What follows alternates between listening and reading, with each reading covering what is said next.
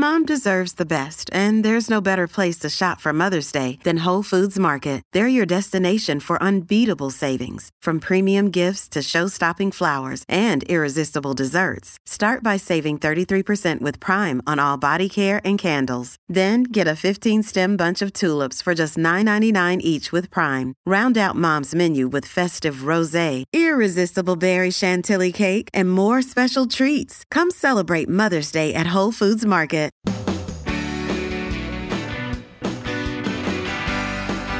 It's great to have you here with us on the Clark Howard Show. You know, our mission is to serve you, to empower you, so you make better financial decisions in your life.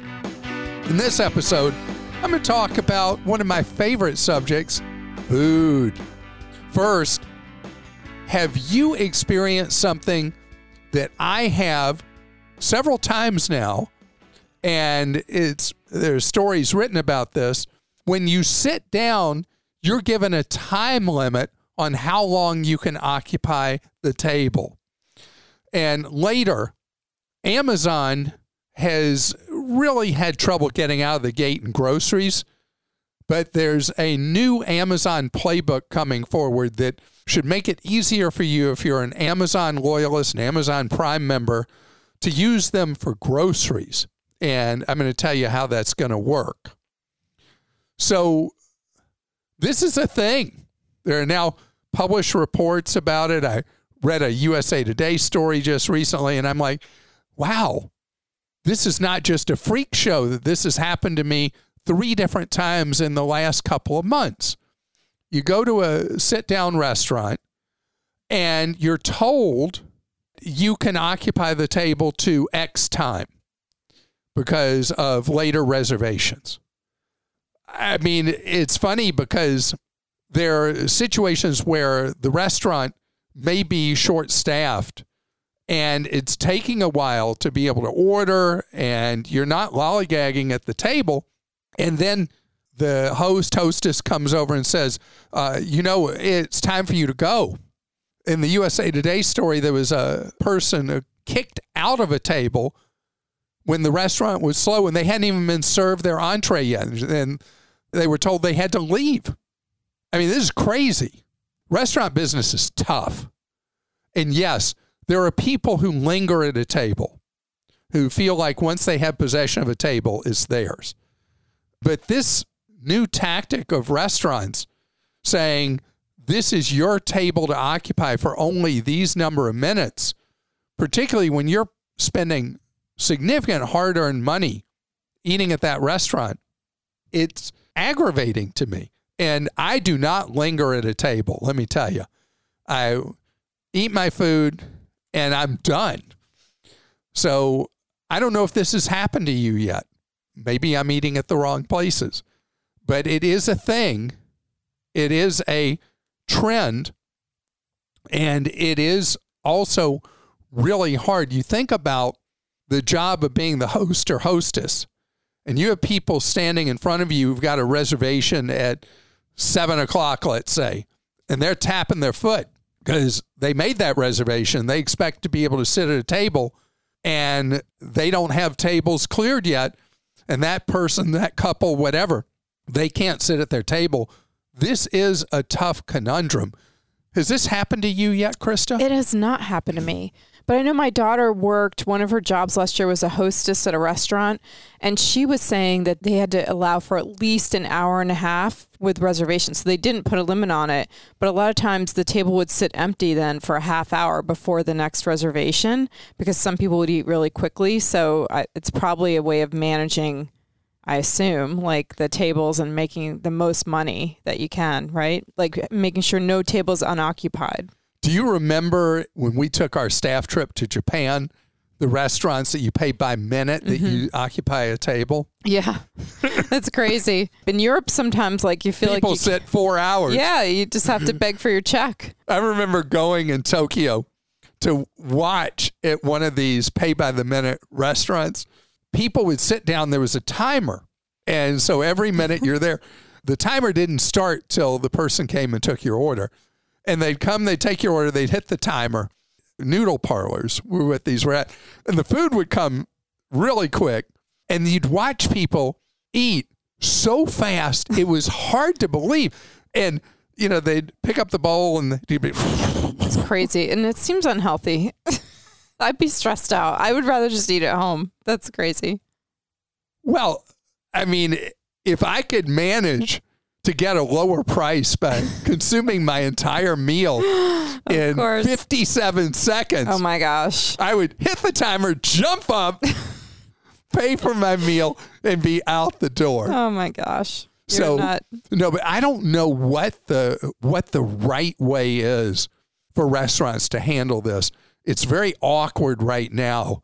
Telling you, um, gosh, last time this happened to Lane and I, uh, she and I were at uh, sitting down, and the hostess said, um, "You can only be at this table till whatever time." And it was like, Wow. Well, thank you so much for letting us occupy the table for this time. It's just, it's not graceful at all. I'd love to hear feedback from some restaurant owners, and particularly if you just hate the whole tone of how I just said this, please go to clark.com slash clark stinks. And I'd love to have your feedback, your reactions to this issue. This is from Todd in West Virginia. I'm a new listener. I'm 28 years old and I have around $8,000 in investments, but I don't have an IRA or anything of the like. I have about $22,000 in cash between three places. One is a cash investment account getting around 0.75%. Ooh. Do I need to start an IRA or buy some CDs, or do you have a recommendation on improvements I can do with the cash value to make it grow? I always worry about investing and losing money. I only make around $30,000 a year, and I can't afford to lose my money. All right. So, first of all, 28, you're making a modest salary and you still manage to save uh, basically one year's pay. It's incredible. That's fantastic. You should be really proud of yourself with that. What I would like to encourage you to do is to set up a Roth IRA with automatic deposits going into it each month. And don't worry about the ups and downs of the market. I'd like you invested in a target retirement fund, 28 years old. Let's say 2065, maybe, is the right target fund for you, uh, year 2065. And then the investments automatically are managed as you age to become steadily more conservative. But 40 years approximately from retirement, at this point, don't worry the ups and downs of the market because long term, that's the good play. And in the early years, the target retirement fund may be 90% allocated to a variety of stock funds. So you're allowed to put 6500 a year into a Roth IRA. I don't know how much you can devote. Let's say it's $100 a month as a starting point. If you could do that, you could do that with Fidelity Investments, with Vanguard. Those would be my two favorites for you to go to to set up a Roth IRA and to deposit to it automatically monthly. With the money you have in just savings, earning three quarters of a percent at a time that savings accounts are paying as much as 5%, uh, typically 4.5%, you're working too hard for your money to have it not working harder for you. I've got a list at clark.com of the best places right now to get the highest interest rate on FDIC insured savings accounts. And I'd like you to look at that list and get that money working for you. Barbara in Oregon says, I'm going to be traveling to Greece this year. I'm considering getting an eSIM for Greece for my phone. Can you tell me how they work? Can I switch back and forth between my regular phone number and the foreign eSIM phone number? Sure. So it depends on your phone. Usually it's pretty easy. A lot of phones now will take a physical SIM or two and an eSIM or two. And people who travel internationally routinely use multiple SIMs in their phones. And I know some of the Androids will carry as many as four different SIMs in them, both virtual and physical. The idea is that depending on where people are going, they just switch to whatever is the cheapest service. I've got a simple guide at clark.com that explains to you how to use eSIM, so I won't go into all the technical aspects of using an eSIM. We'll link it in the episode notes. So the how to is pretty easy and it is great to be able to to switch back and forth depending on what you need. When you travel outside the United States, it's great whether you have iPhone or Android. If you're iPhone, of course, you have the ability to use FaceTime, but you never know what system people are going to be on. So you can use like WhatsApp or Viber or something like that, and you can do talking and video calls and all that, regardless of whatever platform people are on, for free on the backbone of the data network. Where if you use a US based SIM or even you use a foreign SIM, you may have very expensive costs for doing a traditional voice call on the phone. And that's why the calling and video apps are such a superior way to communicate overseas, whether you're using a Verizon, AT&T, or T-Mobile chip overseas, or better if you're there for a while, doing just what we heard right here from Barbara is having a local SIM to be able to use when you're in a foreign country. This one's from Megan in Wisconsin. Have you heard of the First Reads program through Amazon Prime? Each month, seven to eight new ebooks are pre released a month prior to their formal release date and they are usually from newer authors and a good mix of genres. They are usually $5 per book, but Prime members get one free per month, and a couple of times per year, they let you get two for free. This has been a fun and free way to build up my Kindle library. So I'm not familiar with this at all, and I know you're doing a lot to be able to read ebooks for free. You- yeah, and I did not know about this, so thank you, Megan. What I've been doing is using finally the Libby app which is so much easier than it was back in the day when I first looked at it. It's seamless. You you borrow a book from the library on their app. I took my library card, entered it into their app, and registered. It was super easy. And then I borrowed. I've taken two books out already in the last week, and I've read them.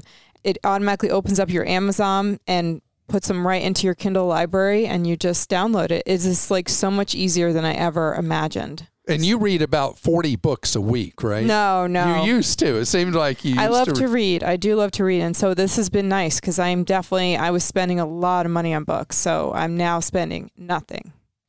You know, there are still traditionalists who prefer reading a physical book. You're just as comfortable reading on your device as you would be in a paper yeah, if book. it's a harder book, like for me, like a a book that's like a nonfiction book that maybe has a lot of like science or things that I then a physical book is better for me, just the way my brain works and just being able to go back and look. I'm not great with the Kindle with that kind of thing. But like a nonfiction book, it's I love my Kindle.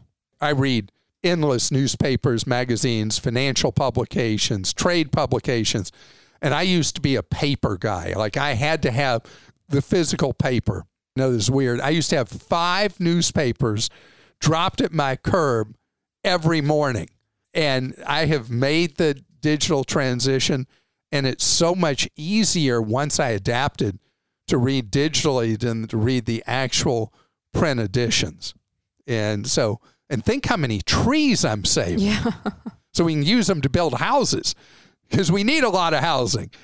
Coming up ahead, though, more about Amazon. I want to tell you Amazon and groceries has been the definition of insanity, trying the same thing over and over again and expecting a different result.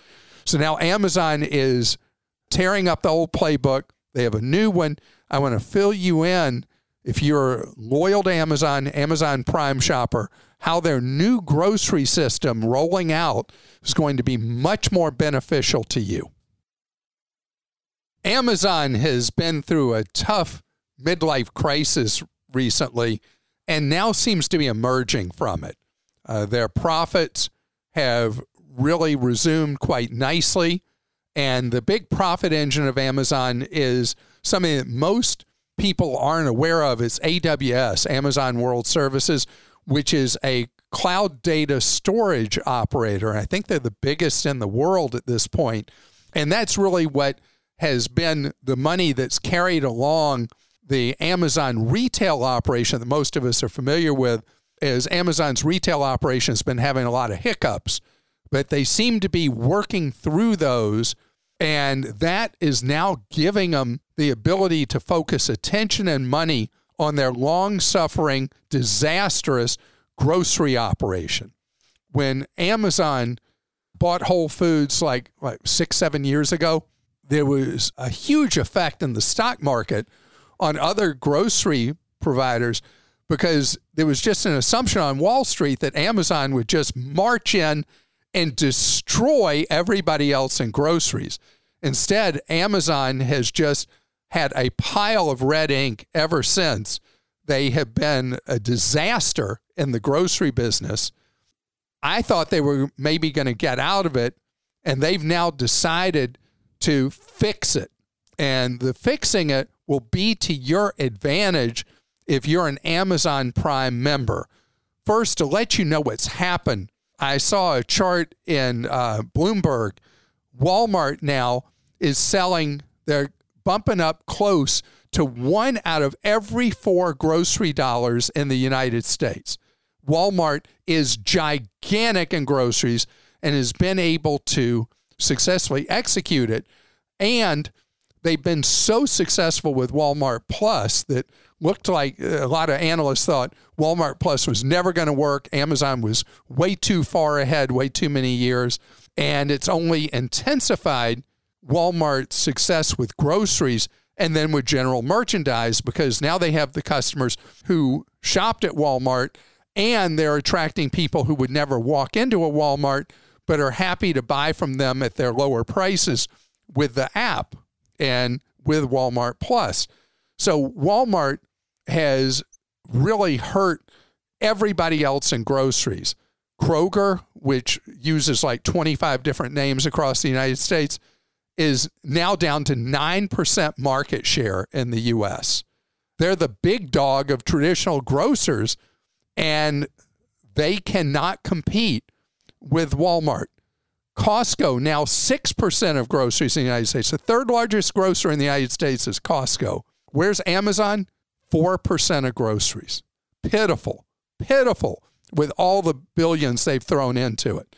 So their new strategy is to make it seamless for you as a customer. Because right now, they have groceries that are sold by Amazon.com. Then they have groceries sold by Amazon Fresh. Then they have groceries sold by Whole Foods. You, as a customer, you don't care what's happening behind the scenes. I mean, think about when you order a product from Amazon and there's so much complexity to getting that product to you, but somehow they get it done most of the time right when they say they will and it shows up. That's what they're doing with groceries. You're going to be able to go to Amazon, I'm trying to remember, they're calling it food or groceries. You're going to be able to go there and whether they fulfill it from .com from Amazon Fresh or Whole Foods, not your problem. It's just going to show up as a grocery order to you. The effect of that is going to be significant for people who love convenience and love ordering from Amazon. And it's the first potentially workable strategy they've had at Amazon in groceries. So this is not as one of the Amazon people said when they were interviewed by Bloomberg, we're serious about grocery. And uh, which till this point, they've just been buffoons in groceries. And so they are going to have delivery fees that will be variable depending on what makes up your cart. And that's going to be confusing for people. But I'm expecting that the overall grocery bill will potentially be cheaper from Amazon, even with the mix of the ultra expensive whole paycheck items that'll be from Whole Foods behind the curtain, that because it won't be third party, that Amazon may actually be extremely price competitive with the third party apps like Instacart and Shipt, But this is a rollout. It's not like you can go to Amazon. Like I went to Amazon to see if I could put together the new modern basket, and I could not yet. I'm sure that Amazon will publicize it to you when it's available in your area. Krista, think about this. You have one reserve space at your home for the Amazon delivery truck. Now you might have to have two—one for regular merchandise and the second one for groceries. Have you ever tried doing the grocery ordering thing from Amazon? I've ordered a few times. Yeah. Are you finding it complicated whether with yeah, it is. three? It is kind of weird. So I'm I'm looking forward to trying this and seeing how it works. Well, I'm sticking with Walmart Plus. Okay. I'll Cheapest test it for you. This question's from Sabrina in Florida. A stray cat bit me, so I went to the ER for a rabies vaccine. Oh no. I know. I received one rabies shot. When the ER bill came back for my visit and the one rabies shot, my jaw dropped. $25,000 before insurance, $4,500 after. There was a mistake. The itemized bill shows I was charged for eight total shots instead of just the one I received. I've been calling the billing department of the hospital's risk management number for months to try to resolve the bill with no luck. Where can I go next? I'm afraid the bill will go to collections. Help. So, Sabrina, first of all, even if it was eight rabies shots, the hospital is out of its mind charging you $25,000? $25,000. I mean, what is the shot? Is it given to you in a gold disposable syringe? The hospitals are just out of control. So, couple of things here. One, local television stations where you are love stories like this. Can you imagine? eh, I don't know where you are in Florida, but can you imagine a local TV reporter being able to? Uh, their bite is going to be worse than rabies for the hospital, publicity wise, when when they are able to say a twenty five thousand dollar bill for one shot at a hospital. You got to see details at five. Seriously. Yeah, I mean, man, what a story. So that's one way you can do. The second thing you can do if you don't want to be on TV is you can call the hospital. Hospital systems either have a patient advocate or they have a hospital social worker. We found repeatedly, and we keep getting feedback from from people who've had problems with hospital billing departments that when you get to the hospital patient advocate or the hospital social worker, that a problem that you've tried to resolve month after month after month gets solved just like that. And this is obviously inexcusable that the hospital would make a terrible billing error and then no one, no one will respond. It, stinks to high heaven. And It's really crazy. It's- Not it's believe it. crazy, it? yeah. I mean, I just, I would love, you know, I'm, I'm a TV reporter, one of the things I do. I would just love to go there with the camera and the mic and say, could you explain how a shot is $25,000? A shot? What shot would be $25,000? Uh, one that makes you live forever. I don't know. Oh, it would have to be. That's I don't know. Isn't there some guy who spent like a $100 million trying to live forever or something? Maybe. Some really rich Yeah, guy has been doing. Yeah. I forget what that's about. But I want to hear back, Sabrina, what you end up doing and what solves the problem. If you still run into a brick wall, we need to know that too to come up with alternative suggestions. And we are all in the wrong business. Come to my place and I will give you that shot for $25,000. Crazy. Okay. Wow. Yeah, like you said, divide that by eight. It's still like ridiculous. Yeah, it's $3,000 a shot plus. Bonnie in New Mexico says, "Is it a good idea to donate your body to science?" Well, I think it's a fantastic idea. It's something that I have long uh, signed up to be an organ donor. I'm willing to have my body go to wherever and whoever it can help.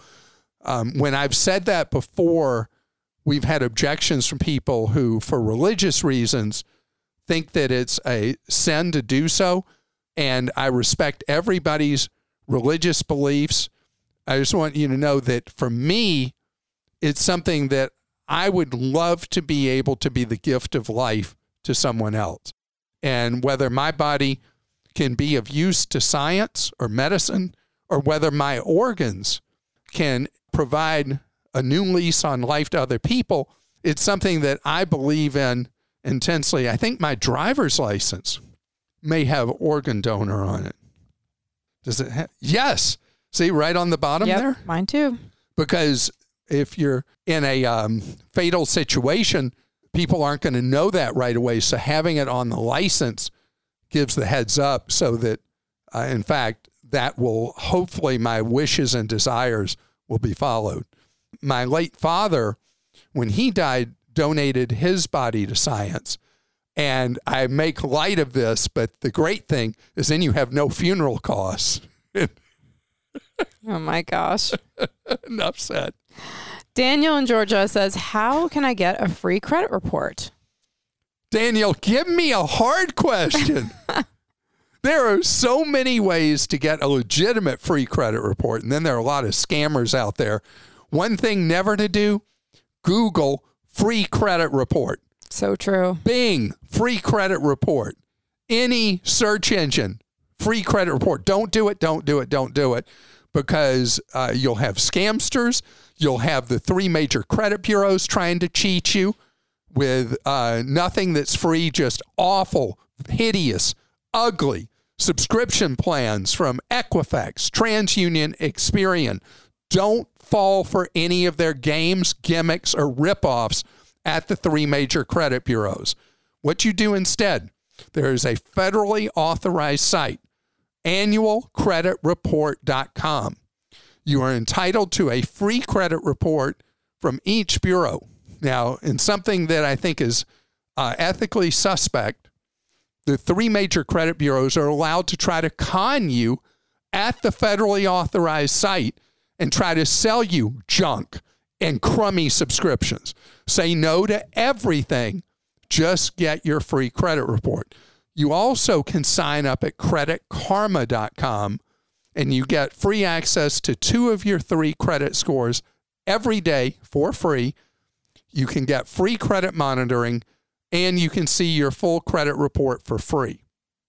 With Credit Karma, what are they getting out of it? What they're getting is they know about you and they can market to you for new credit card offers, lines of credit, auto loans, new auto insurance, whatever. Um, that's the business they're in. They trade all this information to you for free in return for having an opportunity to try to sell you things. In my opinion, it's worth it. And I want to thank you so much for being with us today. Remember, we're here to serve you around the clock at clark.com and clarkdeals.com. And if you would like to have one on one advice, information, and guidance, we offer that for free as we have since 1993, where you can get free one on one advice from the Team Clark Consumer Action Center. You can see how to get the advice, how to contact and what hours at clark.com slash CAC. Have a great day.